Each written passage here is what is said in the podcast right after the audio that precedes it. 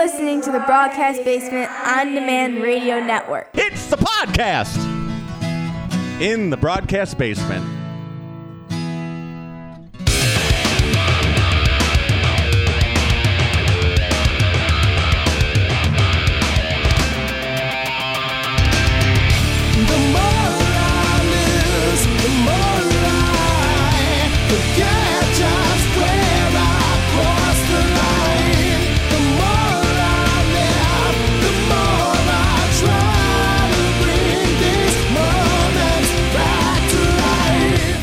Doing? I'm doing good. And uh, Rob, by the way, the school starting up uh, uh, just on Twitter a little bit ago. Robert Iguanti is saying his uh, his summer vacation with AEW is over. He's going back to class. He's Going to class. What a terrible decision, Robert. Forget this. You should be wrestling full time. What are you doing? You drive me nuts. Knock it off. I guess I guess it's back on the weekends for him. Obviously, he just likes teaching a lot, and good for him. It's a it's a noble profession. Uh, first of all, I was at Zelo Pro on Saturday night. They, they ran their show Stronger Together. It was an indoor show back at Joe's on Weed Street, their third anniversary show. They did all these little careful things with admission and uh, keeping the uh, number of people down to about 50. Um, social distancing, um, cleanliness. They clean the ring between every match. I watched the show on FITE TV Saturday night, and a couple of the highlights of the show included Laynie Luck in the main event defeating Brooke Valentine to retain the Zelo Pro Women's Championship. And after that match, Elena Black came out with a unicorn head that looks just like Laynie Luck's, but it had like tears strewn down the face. So we looks like we're gonna have a Laynie Luck Elena Black match in the near future coming up from Zelo Pro. Also during that show, big highlight, Drama King Matt, aka formerly known as Aiden English from WWE, was on commentary.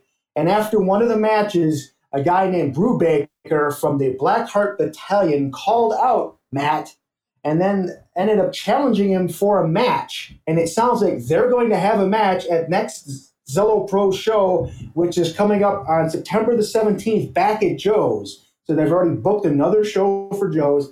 Drama King Matt and Brew Brubaker looks like is on for that night. It was a really, really fun show. And real quick, our friend and two-time guest, Missa Kate, defeated Jay Raves in one of the top matches of the night. And actually, a little funny spot I wanted to tell you about, and she kind of laughed about it afterward too. Was the referee was actually trying to feed Missa Kate Cheetos during the match? Yeah, kind of strange. What is the what is the gimmick behind that? What was it like? He was trying to throw them into her mouth. How does that work? Uh, well, I guess Jay Raves had her in a, in a hold, and uh, uh, Missa was on her knees, and then the ref's just got he's eating a bag of Cheetos while they're fighting, and the ref leans over to give tries to give her a Cheeto while she's in the hold. Amazing. Yeah, but before we get to our guest, Brian Pillman Jr., I just want to run down a couple of quick shows for next weekend. Uh, there's a, a double header in Crown Point, Indiana. Black Label Pro Wrestling is back. They're doing a little bit of a, a, a two shows. First is Eric Stevens presents professional wrestling, and then the second show is called We're Back. So a couple of um, um, again indoor, but you know sparsely attended shows. Uh, a lot of local wrestlers uh, on those shows. And then one more little show I want to mention out in Iowa, Des Moines, Iowa. It may not necessarily be Chicago, but there's a lot of Chicago Midwest talent working the show. It's called Black Wrestlers Matter, and it's a charitable show. Uh, John West is organizing and running the show, and some of the other talent on the show is, is pretty phenomenal. Shogun Chris Logan, just amazing, who runs True Privilege Wrestling, will be wrestling on that show. Mike Strong, you got Mojo McQueen, the Ewok, the Wenman Dynasty, Darius Luttrell, and the main event is JDX against ACH, who was Jordan Myles in WWE. And one other note from that show, again, Black Wrestlers Matter Saturday night in Des Moines, Iowa. AEW Sunny Kiss will be making a special appearance. Awesome. Very, very cool. Joining us uh, through the magic of the interwebs on the phone line with us right now, Brian Pillman Jr. Hello, sir. How are you? Yeah, I'm doing good. I've been doing a lot better recently. Had to get my headphones untangled, and now we're in here. So you made your return to Warrior Wrestling for your first title defense against Robert Ego Anthony at Friday Night Yes, Lights. sir. how was that experience wrestling in that environment on the football field with everybody spread out and socially distanced? And did you have any reservations about wrestling during the pandemic? Um, maybe at first, you know, maybe when I was first getting back at it, you know, I was a little worried, but I've been everywhere, brother. I've been down to Huntsville, Alabama. I've been to Sevierville, Tennessee. I wrestled in front of fans in Grimsley, Tennessee, and uh, ain't nothing to fear out there. Ain't nothing to worry about. The only thing that I'm worried, the only thing I'm worried about is entertaining these people and giving these people an escape, and get them off their phones, and get them to stop looking at all the negativity and all the fear. I want to show these people some love. You know what I'm saying? I think that's awesome. Was it weird to to go out there after a layoff? You're probably eh, used to doing it all the time, and then you get this long Yeah. break. I mean, what was that like going back the first time? Was it kind of like a shock to the system, or did you just jump right back on like riding a bicycle? You know, I think getting in there with with the with the bigger guys like Sean Spears, with the really experienced guys, I think that was uh the physicality of it was a shock to me a little bit. It kind of woke me up. You know, that match with Sean Spears really woke me up and reminded me what this business is all about. It reminded me that you know this this shit ain't ballet. You know, but after those first couple bumps, you start shaking them off. You start getting up a little quicker. You start working a little a little snugger, a little faster, and uh, and things start to things start to rotate again, just like they used to. I'm better. I came back from the pandemic better. I'm a better wrestler. I'm in better shape, and uh, that's because you know I control my own you know story, right? You know, people can make the excuses. You know, the guys saying, "Oh, I you know I put on some weight during the pandemic." You know, well, I didn't. I got I did. I put on some weight. I put on some motherfucking muscle. You know what I'm saying? You look great on Friday night. Um, some of the pictures I took and some of the pictures that Ian and Basil took around ringside, you look Yeah. just fantastic. And uh, how was that experience at Warrior Wrestling Friday Night Lights, wrestling on the football field and everything like that? Uh, it was the ultimate. It was the ultimate dream night of mine. Um, it was my first title defense. I didn't. I don't consider my reign. My reign began on that Friday night. You know, when I actually won that belt with a with a one on one match. Mhm. No stipulations. No clowning around. Not a lot of bullshit on the end of Frank. You know, Yep. he got his hands on me for a little bit, but for the most part, I think me and Ego had the respect for each other out there, and we wanted to have a good, clean match. And that's what went down. It was nice because I played football in high school, so it was Mhm. very uh, meant a lot to me to go out there and do what I did that night and defend my title. Going back six months to Warrior Wrestling 8, the, the day you actually won the championship, that was quite the day for you. I mean, I remember getting to the building early that day. You were playing pickup basketball with Michael Elgin in the gym, and then you had the VIP Oh, yeah. Fan Fest, and then you had that ridiculously brutal physical street fight with Bully Ray. And then you were inserted into that War of Attrition match, and then you survived all the stages. You beat Sam Adonis in the final. Now, at what point that day did you know you're going to be in that War of Attrition? I didn't even know. I don't think till after my match with Bully. Oh, okay. Like this was the last, yeah, this was the last second decision. I think it was because I went out there and I busted my ass against a guy who was about 20, 20 years more experience than me, more than that probably. And I proved my toughness. I proved that I am the de- like I am the definition of adversity, you know, and attrition. And you put me in a war of attrition match right after I got my ass beat by Bully Ray, you know, it was like how much worse could it get, you know? So maybe they thought that, you know, I wouldn't be a big contender because I just got my ass beat. But at the same time, I went into that match thinking I got nothing to lose, you know. I already lost tonight, you know. What else do I got to lose tonight? And again, I just fought and I just blacked out and I just believed that anything could happen, and it did. So I remember, you know, Sam Adonis hit me on the hit me with that dive on the outside of the ring, and, and I blacked out and I forgot the rest of the other match, you know, all the other matches we had, and it just became a singles match to me at that point. And we went out there and uh, and yeah, somehow I somehow I ended up winning the match, and that's why I skated by and I survived, and that just speaks to the toughness and the resilience, and and it ultimately led to the creative decision to call myself bulletproof. It was that night that I thought, you know what, this is more than just a gimmick. This is this is how I am. This is how I wrestle. I take a big beating. I keep kicking out. I keep kicking out on instinct, and I truly am bulletproof. Yeah, and that's kind of a tip of the hat to your father, going back to that uh, that angle with Stone Cold Steve Austin, right, with the whole gun thing. Yeah. You know, uh, I've always, I mean, in, in a way, I guess you could say I've always been inspired by, by guns and, you know, I've run the idea of, you know, the, the nine millimeter kit, you know, stuff like that. But Mm-hmm. um, I've also been inspired by the Bullet Club, Oh, okay, gotcha. been inspired by Machine Gun Karl Anderson, Yes. Been inspired by Kenny Omega. So a lot of things. Also, I grew up shooting guns.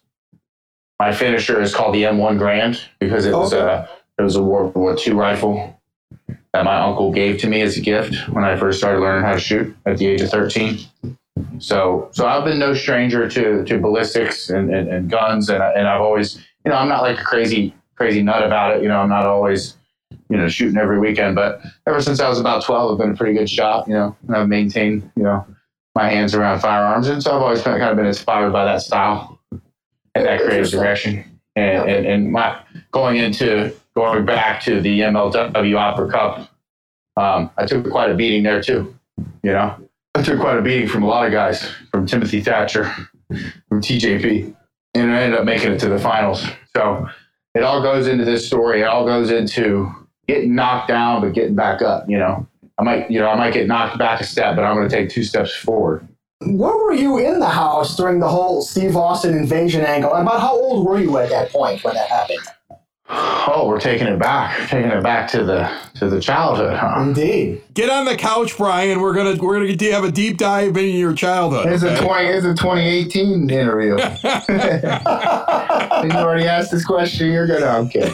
But uh, no, I get. Bigger I'm audience. only, rib, I'm only ribbing. I get that question a lot, maybe too much. But uh, but no, I was there. I lived there. It was in uh, Walton, Kentucky, Mm-hmm. about 20 minutes from where I'm at right now in Covington, Kentucky. Um, my father had, a, had quite a prestigious uh, palatial estate, as Jericho would say, palatial estate. And uh, and no, you know, Steve came in, and as kids, you know, we don't want we don't know what the hell's going on, so we were very nervous. We were very scared, and of course, the whoever was in charge of production or filming the situation, you know, they came and ushered us and told us to be safe. You know, don't worry, don't cry. You know, of course, we're all fucking crying. You know, and uh, and my dad is no help either. You know, of course, he's selling it like it's the goddamn end of the world. You know. Now he's making us kids think it's even worse than it is, you know. he's coming, you know. Of course, he- he had so much respect for the business that he never broke. Wouldn't even wouldn't even break it with his kids. You know, I'm I'm curious, Brian. You talk about all the adversity that you've gone through and all the things that you kind of have to fight against. I'm curious, is it easier? But I suspect it's harder. Is it easier or harder to go into a business where your dad was already there? He'd already done WWE. There, people might have expectations of you. Is it easier or harder? Because I think some people assume that it's it's easier for you, but I'm suspecting you're going to tell us that it actually adds a little bit more difficulty as you work your way up. Well, that's the thing. It's a double-edged sword, right? Um, I didn't get to I didn't get to play around ever. I never had a chance to just have fun. Uh, from day one, it was a job. My very first match was was widely and publicly uh, shown on, on, on YouTube, and and and it got a lot of spotlight. My very first match. So, and and this goes back to my trainer Lance Storm. Uh, he told me that he said you don't get to you know you don't get to have any fun and, bre- and break the ice and and learn and you just got to treat it like a job from day one you got to keep it simple kid that's what he said he said i got to keep it simple i got to keep it simple because there's people out there that would rather drag you down and bury you and, and shit all over the opportunities you've been given and say oh it's only because of your dad so what did I do? How did I avoid all the negativity? How did I avoid getting buried by the public by saying, "Oh, he can't work. You know, he's green. Oh, he sucks." I did what my trainers told me. I did what the old school guys told me, and I went and got in great shape. I got great gear. I did all the right things that every wrestler should do, regardless of your name. So I didn't take it for granted. I didn't say, "Oh, I'm Pillman Jr. I can just get by with." shitty gear and being out of shape. And I, oh, trust me, I, I, I damn well could have. I could have very well had an indie wrestling career and been a half-ass wrestler and not put the work in, all because of my name. But that's not what happened. What happened is I took the advice of the older guys. I took the advice of the people that had been there, and I did exactly what I was told. I kept it simple, and I started to carry myself as a star at a very early stage in my career. Because everyone should be treated like a star. I don't care what spot you are on the card. If you're the opening match or the main event, you're called a professional wrestler for a reason. It means you're a high level athlete and you're competing in a fight. Why would you be paid to fight if you're not one of the best, right? So you should carry yourself always. Winning or losing, it doesn't matter. Brian, you've made an incredible impression so far. Um, you won the PWI Rookie of the Year last year, and just look at the laundry list of people who have actually won that award: Ric Flair, Stone Cold Steve Austin, Ricky the Dragon Steamboat, Owen Hart, Medusa, Bill Goldberg, with Kurt Angle, Randy Orton. What, what, is it, what is it like to be among that list of, of great talent? Well, you got to think what did all those guys have in common? Were any of them destroying themselves, sacrificing it all for one Mhm. big moment? Or were they working to the people? Mhm. They were working to make the fans happy. They put the fans first. They put the emotional uh, investment of the fans first. And that's how you win awards. That's how you have good matches. You know, you go out there and you work for the people because the fans at the end of the day, they're the ones that are writing in the votes. You know, they're the ones that are mailing in. They're the ones that are reading the magazines. They're the ones that are buying your merch, right? Yep. So when I put my focus on the fans, and I, I never said no to anybody. You know, I don't care if you're, you know, if you're, if you're from Germany or, or where you're from, or if you have a mental illness or something, and and you don't know where to send mail. I, I love all my fans, and uh, I think putting the fans first was was the biggest, best decision for me, um, because, like I said, at the end of the day, you might work with that promoter again, you might work with that wrestler again, you might never see them again, but the fans are always going to be there. Awesome. Uh, now you're getting some reps in AEW on Dark. I mean, I assume you had some sort of relationship with the company before because you were in the Battle Royal at Double or Nothing last year, and then you were also backstage during All Out in Chicago. So, uh, how did that come about for you? uh, it came about through chasing opportunity where everybody else saw, you know, everybody else saw an excuse, right? The pandemic was an excuse. You know, I could still be sitting at home and, oh, I'm not going to go wrestle. I don't want to, I don't want to get sick. You know, I'm afraid. Or you could, you know, pack your bag, get your merch and everything ready, load up the car, and drive. And that's what I did. I drove down to Atlanta, Georgia, where I was born, mind you. I was born in Atlanta in September 9th, 1993, during the Hollywood Blondes run. Oh, wow. They broke up in October of 93. So I am the Hollywood kid. I was born to be a star, okay? I wasn't mm-hmm. born to sit at home and, and be afraid of the boogeyman out there. I've been I've been at the forefront of this. I've been wanting wrestling to come back since the day it left. You know, I paid my dues to this thing. I, I, I stayed at home and I quarantined myself strictly for two months straight. So I did my part. But the, the, the negative mental effects it had on my health, the, the, the spiraling downwards, the sitting at home, doing nothing, it got to me. It got to me so much that one day I just woke up and I started getting after it. I packed up my car. I went down to Atlanta.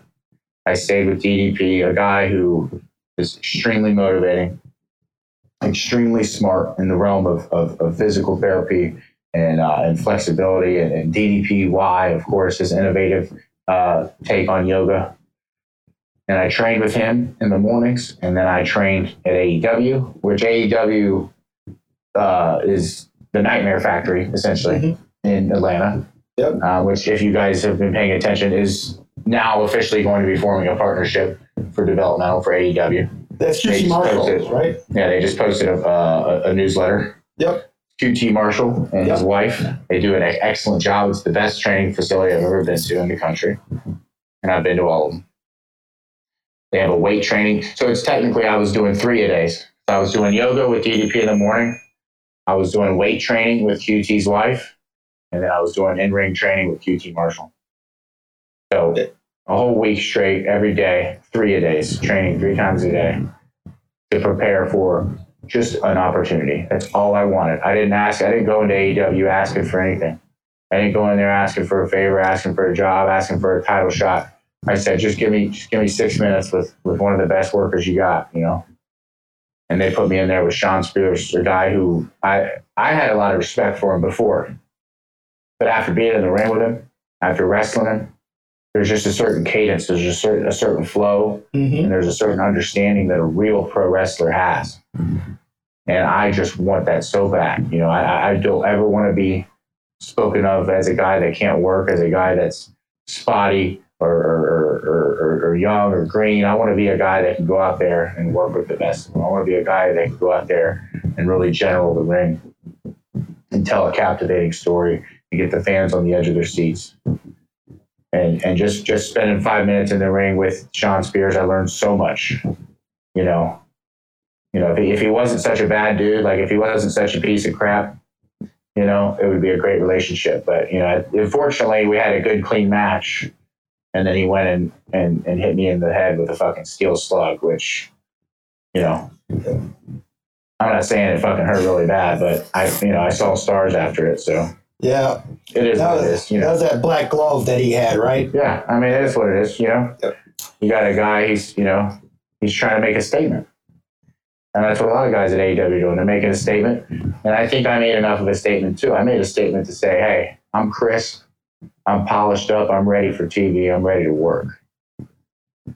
And I'm only going to get better working with guys like that. I'm only going to get better working with the revival. And, and, and Griff Garrison, another young, hot, young prospect, incredible athlete.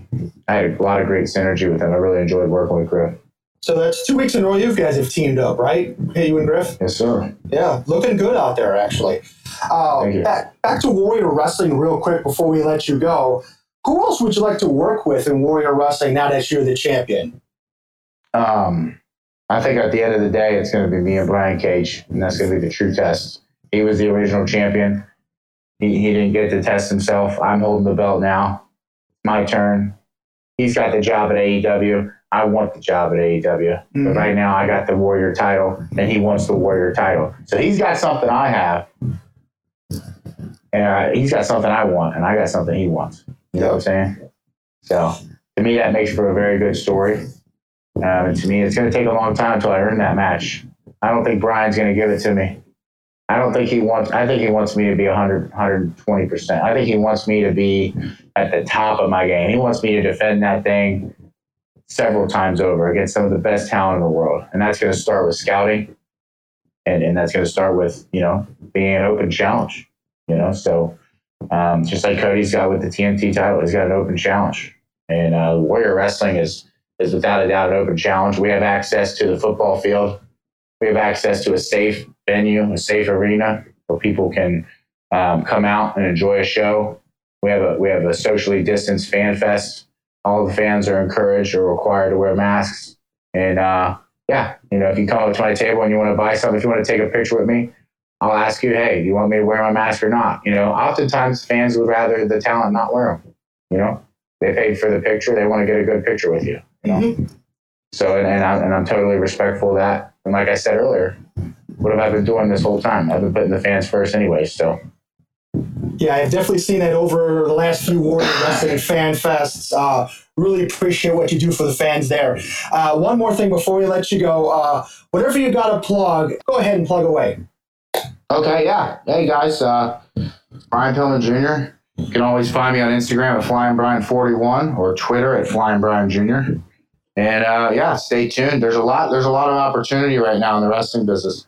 Uh, there's a lot of opportunity coming my way.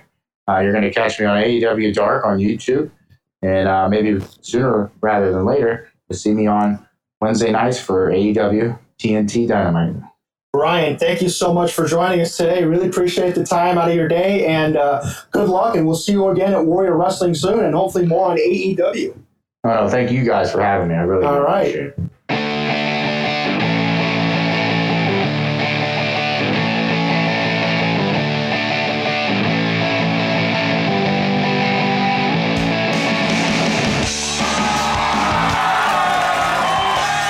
All right, Mike. Good interview with them. I really got to ask you a question, though, if you don't mind. Okay. And, you know, and we'll do this from my explain to me like this is a noob thing that we used to do a while ago. Okay, I won't play the music and everything. I'm just I'm just kind of curious though. How much of that interview is real and how much of that is character? Because it seems like he goes back and forth within it. I mean, like you know, I- explain this to a to a wrestling uh, noob in a way, let's say, because because it seems to me like sometimes he's talking real and then sometimes he just like he's he's almost creating heat between him and somebody else. What's your take on that? Listening to it. Yeah, nowadays a lot of interviews, you, have guys going, you know, bouncing between kayfabe and real life and all that, in really blurring the lines of uh, uh, reality and, then the worked world of professional wrestling. I mean, you get a lot of that nowadays. I mean, back in the day, a lot of interviews would just be strictly kayfabe. You pick up a Pro Wrestling Illustrated, and the, the press conferences or the special interviews they used to have in the magazine would be just guys, you know, basically in character talking about themselves. But yeah, he he definitely went a little bit in up and back between his character and his real self. But I found him to be a really driven guy, a guy that's not resting on his laurels of having the last name of a superstar like Flying Brian Pillman. He's a guy that's putting in the work, taking the time. So yeah, overall, I think a great interview with him. And yeah, I mean, I think you're um, kind of right. I mean, I think it's a, a mix of you know kayfabe and then reality as well. Yeah, I mean, it's just I, I I- I picked it up as we were doing it with him. I was thinking to myself, I was like, okay, so you know, he's talking about things with his dad and what was happening behind the scenes, and you know, you asked him that question, you could tell he's been asked about a thousand times, but he he's nice enough to tell the story about what happens during the Steve Austin thing with with his father and, and the gun and everything else like that, and then. Uh, but then he turns around and like a little bit later on, and he's like, "This guy's a piece of crap. I don't like this guy. He did a cheap shot." And I'm like, "Yeah, really? Like, am I supposed to believe that you didn't talk about that? He just did that for no reason. I'm sure you knew that was coming. You know, that's a whole thing." But he he kind of moves in and out of it, and that's kind of how I saw it. I want to make sure I saw it right. That's all I'm saying. Yeah, Yeah. yeah, absolutely. And before we uh, before we go, uh, this is a big weekend for WWE. We have SummerSlam on Sunday, and we have NXT Takeover 30 on Saturday. And for SummerSlam, there's uh, several matches that have been announced. I'm just going to throw out a few off the top of my head who I, what I think are going to be important matches. The WWE Universal Championship, Braun Strowman defends against The Fiend. We have Drew McIntyre defending the WWE Championship against Randy Orton. And then we have the really quirky situation where Asuka is wrestling two singles matches, one against Sasha Banks for the Raw Women's title and one against Bayley for the SmackDown Women's title. And my feel of that is I think Asuka's walking away with both titles, and then Sasha and Bayley would be kind of left scratching, you know, the surface, wondering what happened. That's just my feel. I think that's what's going to happen on Sunday. Also, we have Dominic Mysterio and Seth Rollins in a street fight, which should really, really be interesting to see how that uh, comes down. And then they just announced this one on SmackDown last Friday night. Mandy Rose, Sonya Deville in a hair versus hair match. What is it? Now, explain the hair versus hair match to me. Is this going to be one where they have to pull each other's hair, or somebody's getting shaved bald? Uh, well, the, the winner basically will shave the loser bald. Nice. Um, the storyline was a couple weeks ago, Sonya attacks Mandy in the back, takes out scissors, and cuts her uh, hair down. So now she's got basically soccer mom hair rather than her long, flowing golden locks. So this looks like a culmination of probably what we've seen for four to five months between Mandy and Sonya. Give me give me your prediction on that one. I want to know that. That's uh, give me your because whenever we get a crazy match, I'm just kind of curious prediction wise. What do you think's going to happen? Because they can get you can get good predictions out of things like this. Sonya has dominated the feud in ring. So I'm thinking Mandy pulls this one out somehow, some way. Sonya's getting a crew cut. Well, I would think that WWE creative would not want to to shave Mandy's head, right? Mhm. Like, but Yeah. because of that assumption, I think she gets her head shaved, and it, it- or at least it's to the point where there's a certain level her hair is at. So, because then she could just add extensions and change her whole look if she wanted to. She could be a redhead in a week. You see, with the with wigs and things like that. So you don't know. This could be there. This could actually lead to a different thing with her character. So I mean, that would be the real swerve, is if she actually lost, right? If all of a sudden Mandy Rose lost that hair, that would be the swerve, wouldn't it? So you're looking for the swerve. I'm looking Okay, for the yeah, swerve on the hair I match. wouldn't If we're gonna get it. stupid, let's get real stupid. If we're gonna have where one girl's shaving another girl's head as a stipulation, let's get crazy. That's the way I see it. And then real quick, NXT Takeover 30. That's Saturday night on the WWE Network. Two of the matches I am looking forward to the most are Keith Lee defending the NXT title against Karrion Kross. That should be really, really interesting, especially after last week's NXT where Keith Lee got the contract back from Scarlett and Karrion Kross, opens the contract up, old school ball of fire, puffs in his face, and then he's blinded.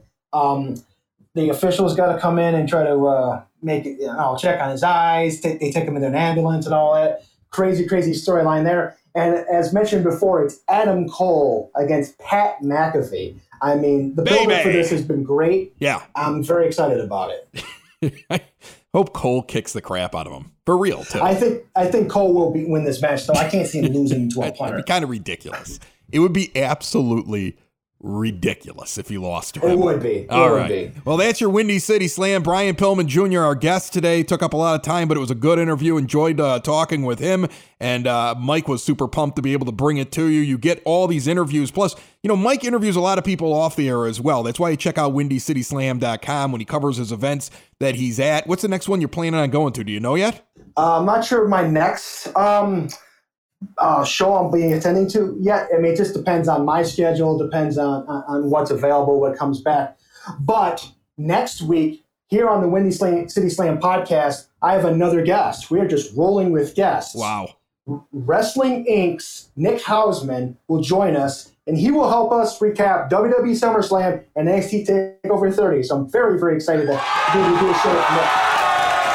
You're killing it, man. You're absolutely killing it. The Windy City Slam podcast is live at noon every Monday on the Podbean app. You can get details at uh, windycityslam.com. You can also just go into your app store and find Podbean on any device and download it and listen there. Otherwise, Windy City Slam is found everywhere podcasts can be found and always at windycityslam.com. For Mike Pankow, I'm Chris Lanuti. We will see you next week. If you missed any part of the show, it will be on demand shortly. This is Windy City Slam.